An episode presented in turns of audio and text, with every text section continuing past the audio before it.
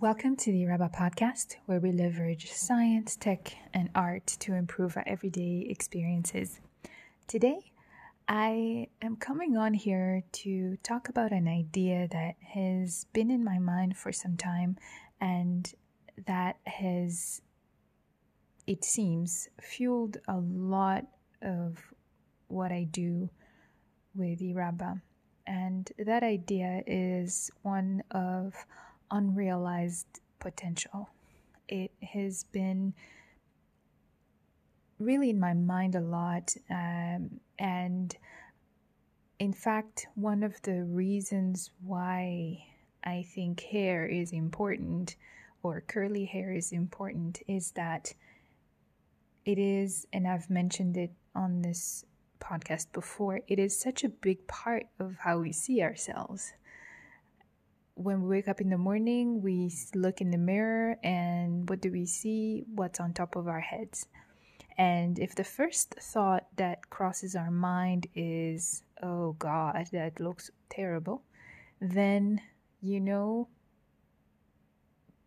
there's a lot we won't do, or it will take a lot of fixing to get to a point where we can just go and do the things in the world that we need to do. Anyway, that's my theory. I can't, I'm not saying that this is a terrible thing. There's obviously people who don't have this problem. I, I can't even say that I've always had this problem. I'm just saying that it's one more thing that can get in the way of people really showing up in the world in the way that they could. And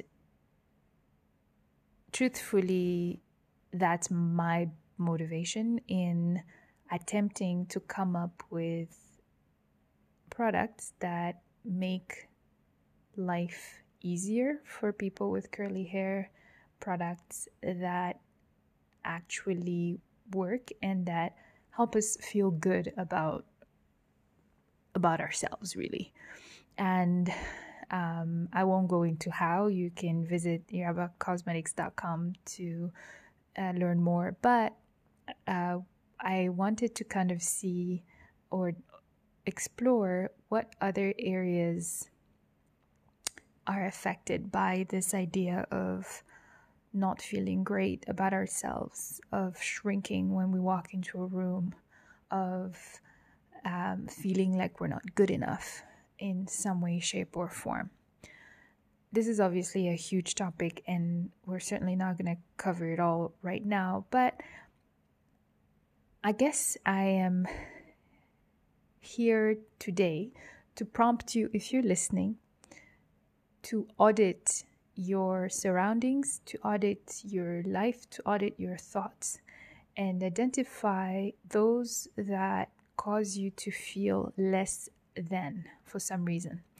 Maybe it's something as simple as my hair doesn't look good, or it's something like I don't have this, I don't have that. It could be financial, it could be emotional, um, it could be coming from a, a comparison uh, that's being made. I've certainly done that. Um, I, a lot of times, um, I've talked to people about what happens when you go online with a project and you fall into a category uh, where you're being compared uh, with some of the biggest brands in the world, for example. So, how do you not give up and say, you know, there is still a reason for me to do what I'm doing, even though there's these giants, giants who are also doing it. So, comparison is definitely one source. Um, aesthetics, I'll call it the other, whether it's how we feel, our weight, are we feeling heavy, are we feeling too skinny, are we feeling too this, that, and the other thing, you fill in the blanks. Um, I think pretty much anybody can relate to this one. Um, are we, have we achieved enough? Um, are we the person that our surrounding is expecting us to be? Um, and a lot of these, at least in this sort of quick unstructured um, exercise that I'm going through right now is is, is really coming from um, something external or maybe something internal. And so I just, again, I don't have an answer right now because I'm just exploring this topic. And if you're interested, please do let me know. Um, you'll find ways to reach us in the show notes. Um, you can always go, as I've mentioned before, iraba.ca slash podcast and say, hey, tell me what can you relate to this? Is this something that you think is worth exploring further?